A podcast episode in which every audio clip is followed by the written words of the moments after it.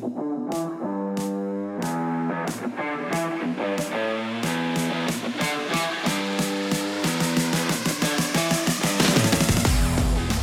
all to the Sales, Business, and Leadership Lab podcast with me, Ronnie Perez. In this series, we're going to cover MCDP 1 Warfighting. What can we learn from the Marine Corps' preeminent manual on warfighting? How can we apply these lessons to business, to leadership, to sales? Let's find out together.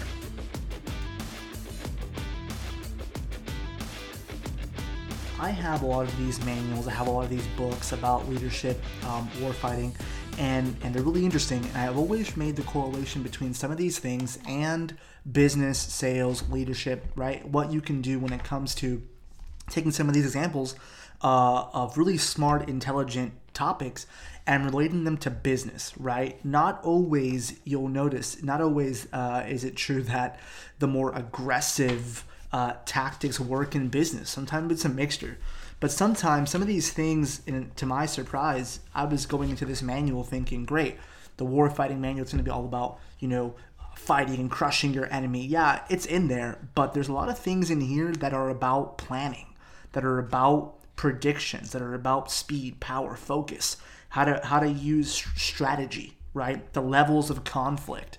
And, and I said, man, there's so many lessons here for business. So let's dive right in. One of the things it says here about war is that war is a struggle between two hostile factions competing for some kind of some kind of political interest or or something that may have political consequences. And I thought, wow, that is pretty much a business. You know, there are areas of competition areas of business, domains, markets, industries that are competing with one another. You know, if you own a lawn care business, uh, you're competing against other lawn care businesses, right, to, to achieve, you know, victory in that market, right? Winter Garden, Orlando, you know, Texas, whatever it is, only has a certain number of lawns and you have a certain amount of clients, right? So when it comes to this, you're competing in a way. So one of the things it says is that, you know, the objective in war is to impose your will on the enemy and to target specific centers of gravity for that. So one thing I thought about there is, well, listen, if I am a competitor of you know, in this same example, a lawn care business, um, you know, I'm a competitor in this field. How do I gain a certain competitive advantage or take a competitive advantage away from my competitor? Right. And there's another manual that we'll talk about competing, but in this case, we're talking about ways to gain, you know, some kind of advantage. Is it that you offer mobile online scheduling? Is it that you're offering a certain product the other person isn't offering? So in my business, real estate, I think, man, how can I offer something in a better way, a cheaper way, a more effective way? And and I think when you do that, it kind of goes back to this concept of of imposing your will and, and kind of gaining some kind of uh, advantage, right? Which is what they define, you know, as war. One thing it says on on you know as you move through this, uh, it says friction, right? Portrayed as a clash between two opposing wills, war appears a simple enterprise. In practice, the conduct of war becomes extremely difficult because of the countless factors that impinge on it. These factors collectively have been referred to as friction, which Clausewitz describes as the force that makes the apparent easy so difficult. So think about that. In your business, in your area, right, of, of competition, whatever it is, there's always going to be factors that you can't foresee that make things difficult. So business is pretty straightforward, right? You have a product, you have costs, you have employees, you have this, you have overhead, how much money you make, how much money goes out. That part is easy, calculating that kind of stuff. But then something like Hurricane Ian happens, and that throws your entire business into disarray. The war with Russia and Ukraine, that comes in, and now you have a change in market pricing, a change in, in that kind of thing, right? Uh, supply chains, logistics, right? You have, for example, COVID. Now, if you had a if you were in a service industry, now you've got to shut down. Now you've got to, you know, the government's imposing regulations on how you conduct your business. So there is a natural friction right, that occurs in business that you may not be able to foresee. But the good thing is, is that you can predict and plan for it. And maybe I'm getting ahead of myself here, but when it comes to the friction piece, I know that I'm going to have certain stressors on my business. I wonder how much I can plan and predict for those stressors and get a plan of action into play. One thing I think about when it comes to that is adaptation, right? Is if you have a business where you know you have to do showings in real estate or you have to show the client the car at the car dealership whatever the case is well you may have to do virtual showings. You may have to have appointments. I mean, you may have to get a little bit creative on how you're going to uh, you know get that advantage. So that's one thing that that is interesting here about friction and how to overcome it. One thing as well, it, they mention here training. You can overcome friction with training, and I, I love training piece because it's part of my you know career in the military is training you know medics and, and infantrymen and stuff like that on tactical medicine um, then training real estate agents, right? Training salespeople, um, but training, dude. If you've got a good training program and people are, you know, conducting it properly and learning, you're going to be able to handle friction a little better. Another attribute of war is uncertainty. We may argue that uncertainty is just one of many sources of friction, but because it is all such a pervasive trait of war, we will treat it slightly. All actions in war take place in an atmosphere of uncertainty, or the fog of war. Uncertainty pervades battle in the form of unknowns about the enemy, about the environment, and even about the friendly situation. While we must try to reduce these unknowns by gathering information, we must realize that we cannot eliminate them or even come close the very nature of war, I'm going to say business, the very nature of business makes uncertainty impossible. All actions in war will be based on incomplete, inaccurate, or even contradictory information. How cool is that? That the Marine the Marines here are pretty much saying, hey, in any environment, you're gonna have uncertainty. You're gonna have the fog of war, right? You're not gonna know. So let's think about that when it comes to business when it comes to running a business, there are some things with your competitors that you're just not going to know. What are they getting their product for? How are they selling their product? What is their advertising or marketing campaign? How much are they spending on social media engagement? Where should I spend my money? What's my big return? What leads make sense for me? It's a lot of uncertainty. You know, I may buy a leads package valued at, you know, $6,000 a month to a vendor what's my return? Well, I'm not going to know until I execute. So that's a kind of a leap of faith there. So there are some uncertainty in business that we may get to, and you can't eliminate these things. You can't eliminate those pieces when it comes to your business. So you got to think about what is probable, what is standard. How do I foresee and forecast in the future some of these items? So interesting that that we're talking about uncertainty because those things really are true in the military as well as in uh, business. By its nature, uncertainty invariably involves the estimation and acceptance of risk. Risk is inherent in war and is involved in every mission. Risk is equally common to action and inaction. So, hey, there's a risk to acting and there's a risk to staying still right? And, you know, of inaction.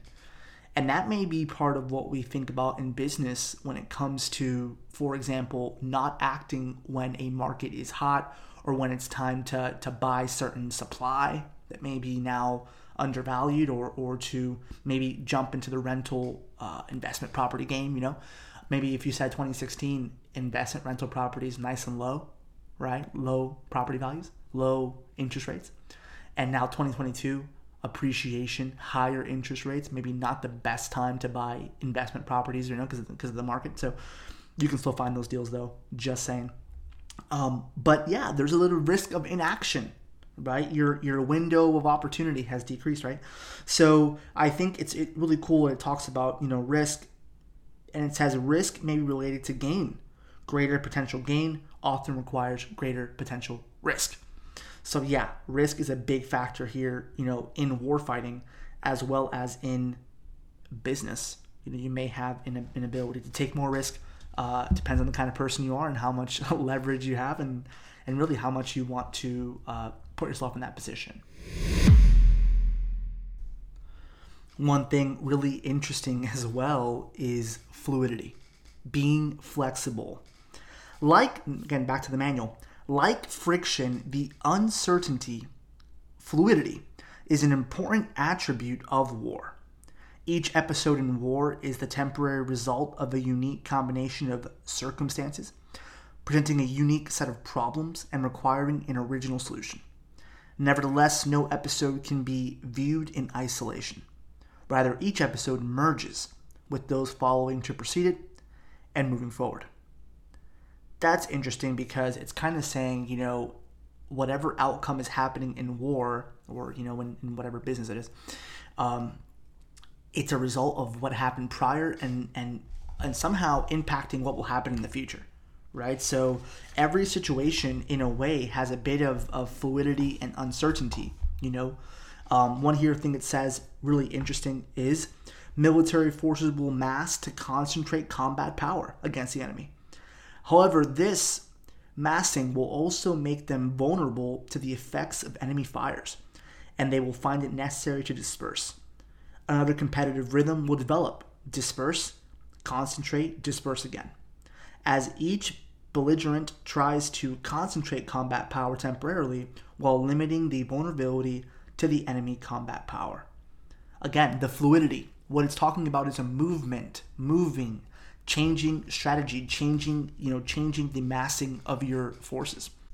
One thing you can relate that to is sales by a by a type of market, right? If you have a neighborhood that's a new construction neighborhood where most people are buying, you're not going to want to go in there and say, "Hey, you want to sell your house?" because they just bought. They have not built up any equity. They maybe are still in the honeymoon phase of their house. They love their house. They're not going to sell it. But if you go to a neighborhood where perhaps they've been there for 20, 30 years, um, there's a lot of shifting demographics in that neighborhood. I mean, a new school opened up or a new amenity, a new, you know, Walmart or Target, whatever the case is, property values have gone up and there's a nicer neighborhood maybe 10 minutes away. That's a prime area to solicit listings. Why? People live there for a while. A Mark, the price has gone up since they bought. New things have come to the area, raising the price. Oh, and by the way, there's a beautiful new place to move. For the new next best thing. That may be a better neighborhood to solicit listings, right? So when you're talking about business, always be observing whatever it is, uh, market or, or domain you're in. Observe that and say, hey, how has the market shifted and how can I change my approach? Again, we're talking about, you know, fluidity. How can I change my approach to be more fluid? How can I concentrate all of my, in this case, combat power in, in the business world? How can I concentrate my energy and attention to a certain area to be able to capitalize on that area, right? If I'm selling, you know, a certain product, what's the best place that product will be sold, right? And how can I capture that specific demographic? So, first find that demographic and then create a plan to try to engage that demographic. One other interesting topic here disorder. In an environment of friction, uncertainty, and fluidity, war gravitates naturally towards disorder. Like the other attributes of war, disorder is an inherent characteristic of war. We can never eliminate it. In the heat of battle, plans will go awry, instruction and information will be unclear and misinterpreted, communications will fail, and mistakes and unforeseen events will be commonplace. This is precisely natural disorder which creates the conditions ripe for exploitation by an opportunistic will. That's actually really interesting because you need to plan for disorder, plan for these things in your business if you have a business or you have a organization that you're leading where communications are given maybe you're scheduling routes for uh, supply maybe you're working in a retail store with changing products maybe you're managing people across a large area, right? Scheduling these things, you know, you're going to have to take into effect hey, what if I can't communicate with my staff? What if I can't pass instructions along? What if my instructions become garbled or, or not get relayed? So you really need to plan for this kind of thing because in the case of disorder, it can really affect your, your operations and business, right? Join us next week as we cover more from the U.S. Marine Corps Manual MCDP 1 Warfighting, where we're relating literally the Marine Corps' preeminent manual on warfighting. Uh, we're relating that to business, sales, and leadership. So join us next week for more. As these series continue, we're going to cover other topics. So I hope you guys enjoy it.